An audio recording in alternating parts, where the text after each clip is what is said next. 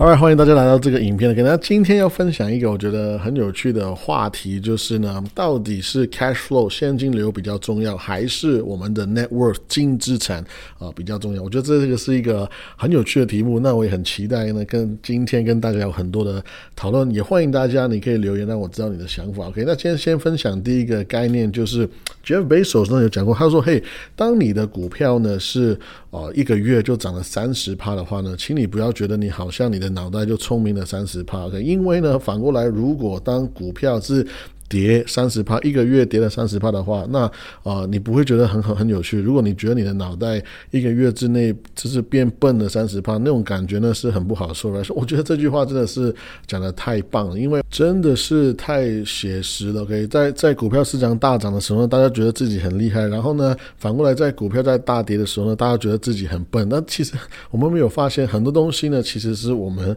没有办法去控制的。所以我觉得其实保持一个平常心，而且呢。你真的要挖深一点，看到你买卖的股票、买卖的房子、买卖的商品，它那个本质是什么？如果你是真的认识你买卖的商品的话，那么其实他会给你一个 conviction，他会给你一个信念，说你有没有能力、有没有办法去持有这些好像表面掉下来的一些呃商品，right？我觉得非常符合现在这个市场状况。OK，right？那如果呢，你是一个假装有钱的人，或者是说你可能是一个呃传统很有钱人，我也我也不知道，或者是说你。是嗯，平常有上班的，I don't know。其实呢，我认为呢，OK，cash flow，OK，现金流呢是比 net worth，比净资产是更重要的。尤其是当我们在一个呃经济的一个下降的一个周期当中，可因为其实我们 net worth 呢，我们说净资产呢，其实我认为它比较有一点主观的，或者说有一点，甚至是有一点不是很清楚。因为你会发现，你当你在计算你的净资产的时候呢，哦，你需要把你的股票算进去，或者是说你的四零一 K。里面的选择权、债券、黄金、白银，对吧？还有一些退休基金，或者是说。哦，你的租出去的一些房子，或者是说你自己住的房子吧，又或者是说啊 ETF 啊，这或者等等之类。可是我认为最重要呢，真正是影响我们每一天的生活呢，其实还是 cash，还是你手上的啊一个现金是是最重要的。OK，所以呢，如果经济好的时候，哎，你在计算这些，当然会很开心，就是哇，每个东西都在涨，然后呢，好像在产出更多的一个钱这样子。可是呢，如果在经济下降的一个状态的话，哇，你好像股票也跌，房子也跌，什么东西都跌的话。其实你其实那个感觉不是很好，甚至是伤害我们的自尊心，对不对？可是呢，如果我们在一个经济下降的周期的话，OK，基本上呢，我觉得更重要的事情就会产生，就是如果你没有买，或者说你没有投资一些会持续产出现金流的资产的话，那其实你的 portfolio、你的组合呢，很大机会它的表现就是比大盘差，或者是说 overall 来讲，你的投资组合就是回报不是那么好，right？如果你的投资有包含一些哦，可能一些公司或者是没有非常好的 balance sheet 没有非常好的资产负债表的话呢，那么在一个大环境的周期在下降的话，那么你的股票会输的更多。简单讲，你的投资组合会更惨。其实这个是呃蛮危险的，所以我非常认为呢，无论是经济好跟不好的时候，我都会想要买一些会产出现金流的一些好的公司，对不对？如果在一个好的市场的状态之下，OK，你会发现所谓的成长股呢，哇，他们的回报是远远超过一般的保守的一些股息成长的股，对不对？那这个是景气好的时候，对不对？所以呢，你会发现他们的 performance，他们的回报是差蛮多的，对？尤尤其是在一个景气好的时候，来，所以你会发现这个时候 dividends 哇，好像股息股呢，啊，我我还在讲，可是呢，好像相对没有那么吸引啊，没有那么吸引。可是呢，你会发现，当我们在一个下降趋势，在一个熊市的时候呢，哇，其实真正的强者就是这些 dividend stocks，因为呢，首先他们本来就没有成长股那么贵，所以呢，跌他们会跌比较较少。而且呢，他们跌幅比较少，以后呢，OK，你可以说他们没有什么涨跌，可是呢，它的价差价格没有怎么样改变，却是一直在源源不绝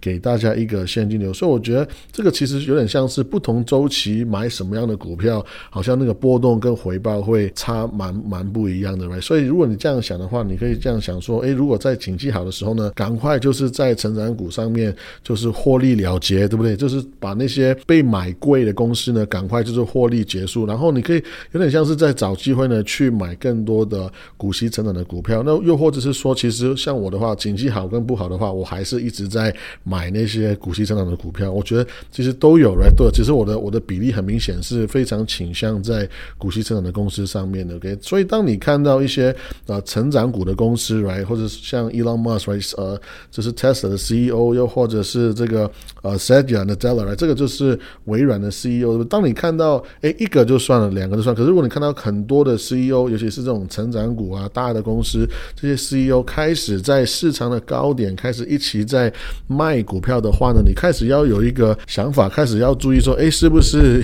有什么什么味道在在在酝酿当中呢？是不是有什么东西在发生当中，对不对？那当然，again，如果你只是一个人一个高层卖股票，两个高层卖股票，其实他没有办法完整的解释为什么。可是如果你看到一个趋势，看到很多人这么做的话，可能就就是一个哎，至至少值得去花一些时间去观察，对不对？所以呢，要我我会觉得说，为什么现金流是比 net worth，为什么比所谓的净资产这个数字是更重要、更值得我们去建立，而且是追踪的呢？这个 value of investment 呢，其实你可以想象，就是现在可以产出的现金流跟未来可以产出的现金流的一个总和。所以千万不要忘记这个真理，对不对？所以呢，最后我不我不管你怎么样买卖公司，最后呢，你买卖这个商品呢，你一定是是要它要产出现金流，它才可以为它的股东可以赚到钱。不然的话，如果它没有产出现金流的话，基本上呢，我们就是在玩一个 greater fools theory，就是说，简单讲，你就是在找下一个笨蛋。OK，因为呢，如果你说 OK，这个商品现在是在合理价，可是你一直在买卖买卖的时候呢，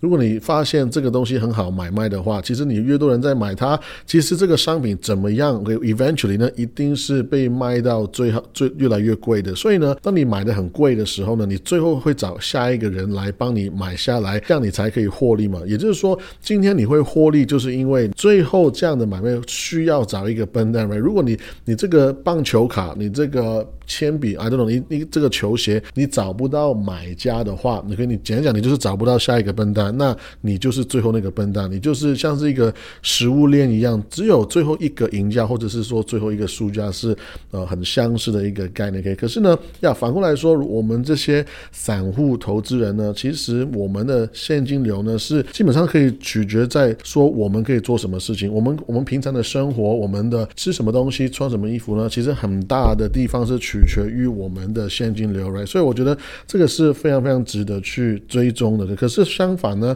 我们的 net worth，我们的净资产，其实它比较像是一个客观或者是说不同看法的一一个东西。因为我们的净资产有非常多，所以基本上呢，你可以说，哦，我我我这个我自己在住的这个房子，我可以算进去吗？我不要算进去吗？还是说我只是在算那些帮我产出现金流的房地产投资呢？又或者是说我要算这个？business 吗？我要算这个生意吗？然后这个生意我要算要税前还是税后呢？所以不同的算法呢，你会发现哇，其实你的资产其实好像。变化那个波动是蛮大，这纯粹是看你说你这个人是多保守，还是说你是非常的进取，对不对？因为今天你说，哎，你这个股票，哎，我今还是价值一百块，可是哇，结果三个礼拜之后股灾呢，你这个股票剩下三十块，那谁说的准呢？对不对？因为这个市场就是会波动很大。那当然，如果你跟我说，哎，你的 net worth，你的净资产一定是非常大，大到一个地步呢，就是哎，我根本就不 care 现金流，对不对？那当然你可以这样的去表达，你说，因为你的净资产到达一个点非常大的时候，哎，你其实直接 draw down，直接卖掉一些资产，然然后来来支撑你的生活费用，这个是完全没有问题的。可是当然这这一条路呢，一定是 OK，他们的风险会更大，而且是我觉得会更难去依赖。为什么呢？因为如果你是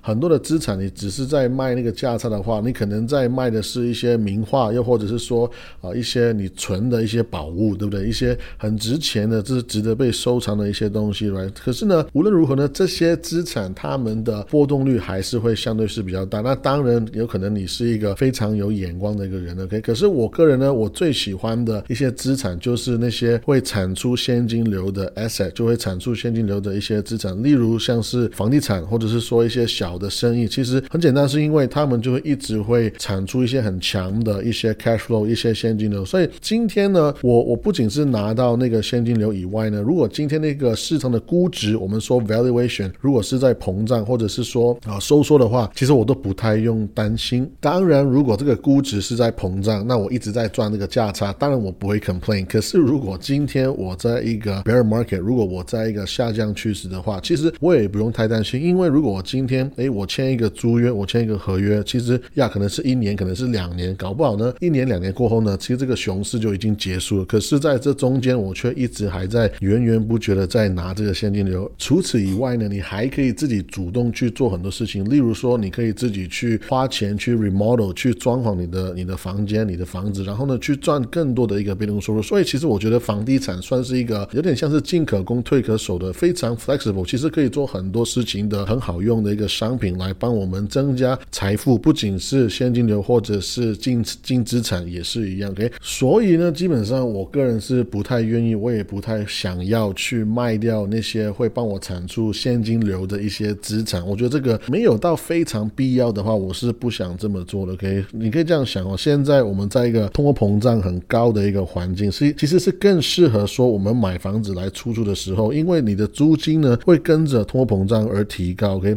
你知道投资出租房的好处就是，我我我不用急着要把房子卖掉。OK，每一年我的现金流可以增加，而且呢，哎，其实我的房价也在增加来我是现金流也增加，我的净资产也在增加。每每一年全世界都有通货膨胀，但是呢，哎，租啊，我们在租一个房子，我们要一个地方住下来安定下来，其实很重要。所以你会发现，我们的租金呢，不管你的通货膨胀是高还是低，其实呢，我们租金的涨幅都是可以很基本上可以 match，至少是 match，甚至是更高，这是超过我们的当地的一个通货膨胀。所以我非常喜欢房地产作为一个呃投资的一个方式。OK，再来就是呢，如果你追踪我够久的话，哈哈，你就应该会知道说我的 favorite OK，我最喜欢的投资方法呢，就是买股票。然后呢，我买的是那些会发股息、发现金流的公司，而且呢，他们发的现金流是越来越多的这些些股息成长的一些公司来。我觉得这个是一个很非常 underrated，非常还还是很多人没有发现它的好处的一个投资的方法。因为其实你光是买这些哎品质最棒的公司，我们在说的是 S M P 五百里面还要在最品质最棒的公司才有能力可以持续发股息、连续成长二十五年来所以其实他们的商业模式是非常稳当，他们的赚钱也是非常稳定，才可以做得到这样的呃一个一个一个表现来所以你说，哎，N O B L 就是一个很值得去呃研究，或是说去看、去观察的一档 ETF。其实你一眼看过去，这个 ETF 的分布，你会发现有非常多的产业，所以其实一档 ETF 呢，就已经可以帮助你做到非常稳当的一个分散风险，对不对？其实我觉得买股息股啊，所谓股息成长的股票呢，有一个好处就是它是完全被动的。其实坦白讲。它一百 percent 被动，然后呢，你买了之后也不用管，它会给你钱，而且越给越多。你喜欢的话，就可以拿这个现金把握当下的机会，或者是说拿这个现金再会投入这个非常品质很好的一个资产。我觉得无论如何呢，你都很难会输钱了。我觉得现在我们的问题就是我们一直在追高了，我们一直在在说哦，这个赚更多了，你这个没有那么厉害就走开吧。可是我们没有想的是，诶，我这个回报率好像没有你那个那么靓丽，可是我的保守程度或者。说我安全的程度是非常非常高的，我而且我是很愿意，也很能够。买了这些好的资产，然后安心睡觉，我不会怕一个新闻说哦什么 half life 啦，什么今天今天还有人在跟我说什么 Bitcoin 会 half life，然后呢每每几年会会砍半砍半，其实其实没有，我们买股票，我们买公司，我们希望这公司是赚钱越来越多。其实理论上你买好的公司呢，你在这个公司的股权应该至不要说越来越多，至少也要保持嘛，对不对？所以我觉得你光是买这些好的资产，然后你不用管它，有非常多的基金管理人，有很多的经理。人在帮你管这些公司的时候，其实我们的付出的那个钱跟我们拿到的回报，我觉得那个代价是啊，那个相相差是非常大，是很划算的。OK，那当然你说买股息股有没有一些 downside 不好处？其实当然也会有了。你可以就说哦，我们好像没有办法做太多的事情，例如在啊市场 downturn 的时候，我好像。啊，我就是在等等他套牢，等他就是再回来，又或者是说，如果公司换管理层啊，或者说有什么东西改变，其实我好像我没有办法做太多的事情。简单讲，就是股票市场呢，即便它是会发股息的公司，其实他们还是波动非常大，也就是说，它还是算一个波动大的一个商品。然后呢，他们的利率呢，很多时候也是比房地产更低，所以我觉得这个是可以大家去观察的。你到底是想要呃一个很高值率？然后呢，又比较低波动的话，那其实搞不好房地产会更适合。但是我的看法是，其实房地产跟股票本身就是一个非常好的 balance。就是一个很好的组合，说可以帮助我们去更多的分散风险。毕竟呢，我们买股票的时机也是很重要，这个也是会代表你买的股票的波动是高还是低，你的利率是高还是低吧？因为其实好的公司他们发的利息是稳定的话，基本上我只要锁定一个低的价格，我就可以锁定一个高的值率。所以其实股票跟房地产一样，其实我们都要找好的标的，而且在一个好的时机去进场。这那讲到这边，到底什么东西是是比我的净资产更重要的呢？就是哎，很简单，就是你的净资产，对不对？那你要记得，我们的净资产呢，其实就是一个要给我们一个 momentum，要让我们去知道我们的钱的一个趋势。我觉得追踪我们的净资产呢，并不是需需要炫耀，或者说并不是需要说啊，好像觉得自己没有钱，或者说觉得自己很有钱，而是重点在于说，我们要没有看到我们的净资产的一个一个趋势，一个改变。我们到底是钱是越来越多，我们有越来越多的资源，越来越多的选择，还是说相反，我们的钱哇，好像在越来越少，越来越少，其实甚至是到达一个不健康的一个状态。我觉得这个就是为什么我还是会持续追踪我的净资产，而且当你有一个更高的净资产之后呢，你也通常也会有更多的能力去产出更多的被动收入。所以其实这个这是一个正向的循环，right？一个好的 momentum 呢，其实就是会帮助我们更有动力去好好的认真工作去赚钱的。OK，你如果我们像最近哇，突然发生一一些我们无法控制的事情，例如战争，例如通货膨胀的话，那你会发现一些成长的股票，然或者说科技股票那，突然瞬间就是失去了很多的估值的时候，那其实我们完全依赖这个净资产的数字就会开始有点危险。反过来说，如果你的现金流是越强的话，你就是越不需要担心你当下的市场价值是什么。所以，我们一起来看一下，到底有什么方法可以增加我们的现金流呢？很简单，就是诶，像现在在的话，我们在一个债券蛮高的殖利率的一个状态，这个 twenty year bond 其实是一个五年的高点，你可以去开始去买一些不同的商品呢，是可以来增加你的